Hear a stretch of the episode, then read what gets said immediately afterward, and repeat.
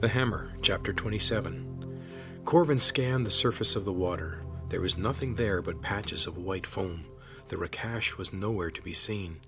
His stomach churned at the memory of that voice calling his name.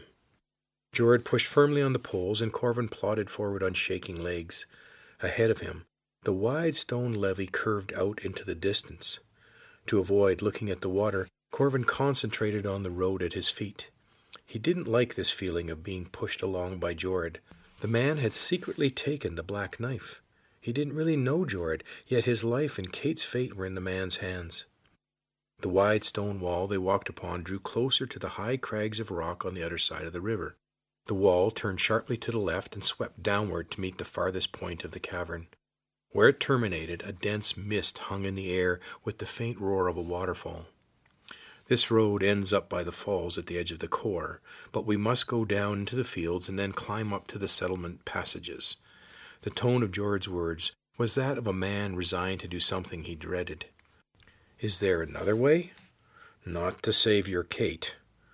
The words were bitter, but each step we take away from Kadir decreases our chances of rescuing Tirith. Corvin walked on in silence. How could they save Kate and rescue Tirith at the same time? He had promised Madame Torrig he would save Tirith, but how? Just ahead, a low building at the edge of the road stuck out over the river on sturdy pylons. Below it, the water rushed through a narrow gap in a high stone dam. The poles in his hands twisted as Jord directed him away from the river and toward an opening in the wall on the field side of the levee road. Stepping through, they descended a narrow stair that led to the raised side of a dry aqueduct that used to carry water down to the fields. The sides that formed the aqueduct were quite narrow, with the fields a good twenty feet below them. Corvin was glad when Jord suggested they step down into the empty waterway. Walking its smooth bottom, they passed sluice gates that would have allowed the water to flow into the secondary channels that fanned out over the valley floor. These, in turn, led to even smaller channels, separating the fields below into a patchwork of irrigation lines. Between them were rectangular fields, plowed in neat rows where small plants lay withered in the dusty earth. What happened to the crops? Corvin asked. Nobody noticed at first the light was fading, but once people realized the seeds of the Lumians were being eaten, everyone tried to get a share for himself. Soon the light was too dim to support the crops. Lumians need a critical mass to sustain themselves. There's not enough of them left now here in the core. Unless there is a miracle, soon all will be dark. Maybe the people who face the wasting are the fortunate ones. Corvin heard the hopelessness in the man's voice. Jord, I really don't know how to use the hammer or what I can do to help. But if the healer can make Kate better and keep her alive longer, I would leave her there to help you rescue Tirith. Jord did not answer. They walked on, and Corvin wondered whether Jord's continued silence meant that he didn't think Corvin would be much help, or that it was too late to help Tirith.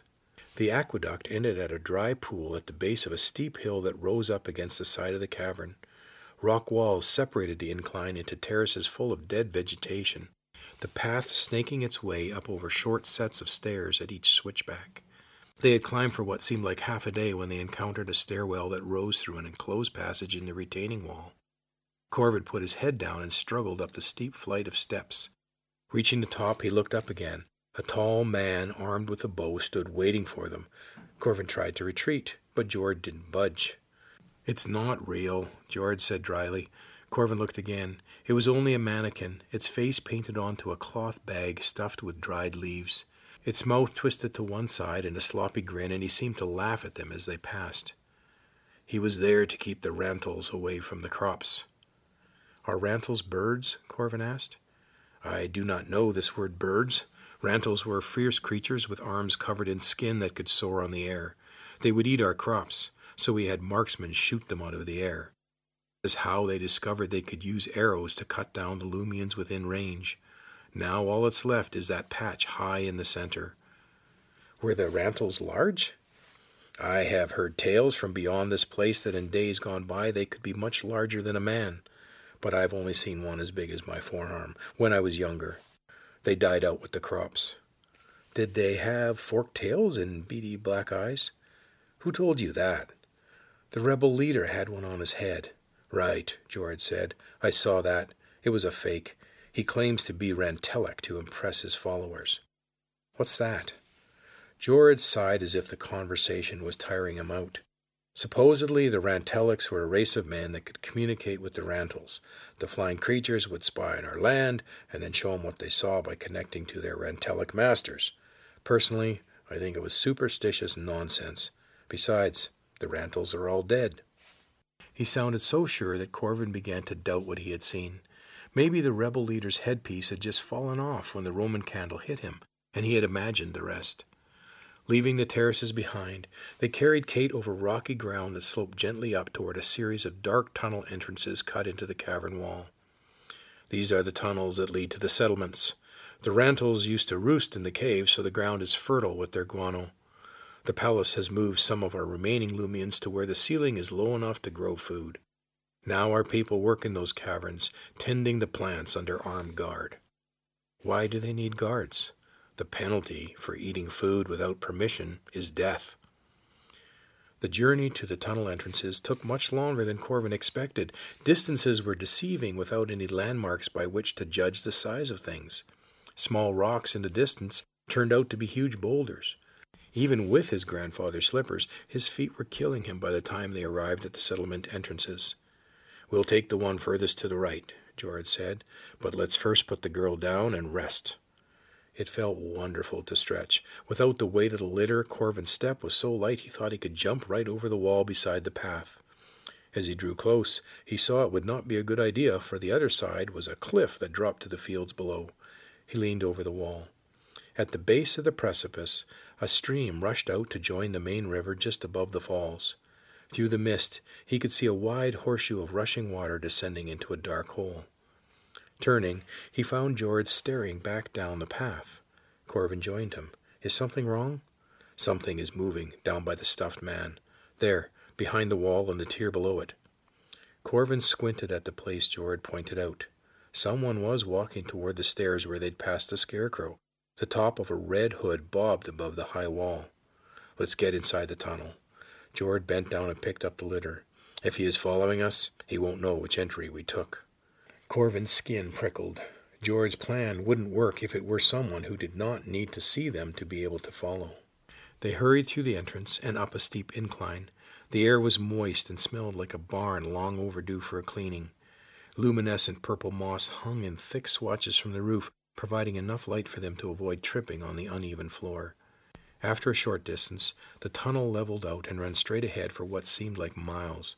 Jord urged them on, but Corvin could tell by the tugs on the poles that the priest was constantly looking over his shoulder. The passage twisted and turned, and they fell back into a steady, plodding pace. Corvin's arms ached. How much longer could he keep going? They traveled in silence around many corners before Jorid spoke. I am grateful for your offer to help me rescue Tirith. I don't think I can do it alone. They turned another corner. As soon as we get your Kate to the healer, we must make haste to go to Tirith.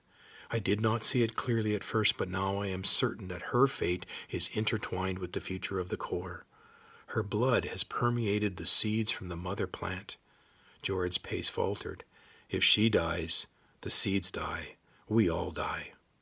An enormous weight pressed down on Corvin. The fate of the core was resting on his shoulders, but what could he offer? He had meant what he said, but right now he was so tired he could hardly think. The tunnel began to descend. It twisted through a series of tight corners before they emerged into a low cavern. There were no Lumians, just a few fire sticks around the perimeter and a bright spot far off to the right. Jord slowed his pace. All the soldiers will be out by the light guarding the workers. Take the path to the left, and let's hope Joktan still lives in the same place. They passed the entrances to cliff dwellings carved into the side of the cavern. Between the dark doorways, narrow steps climbed up to dwellings on higher levels. Some stairs were cut at impossible angles where the wall jutted out to join the ceiling. The poles were almost yanked from his hands, sending Corvin sprawling to the ground beside Kate. Corvin let the poles go, jumped to his feet, and glared at Jorid. Why did you do that? The priest placed his end of the litter on the ground turned Corvin around and pointed down. A deep pit opened at his feet. Far below, water flowed past jagged rocks. Oh, sorry, Jorid. I was too busy looking around. He pressed his hands to his head, trying to force his mind back to alertness. Then, muscles trembling with exhaustion, he leaned in to get a closer look. He had read about formations like these. An underground river would weaken the ceiling of its channel until it collapsed. This one had fallen in to form a low, rocky island surrounded by fast flowing water.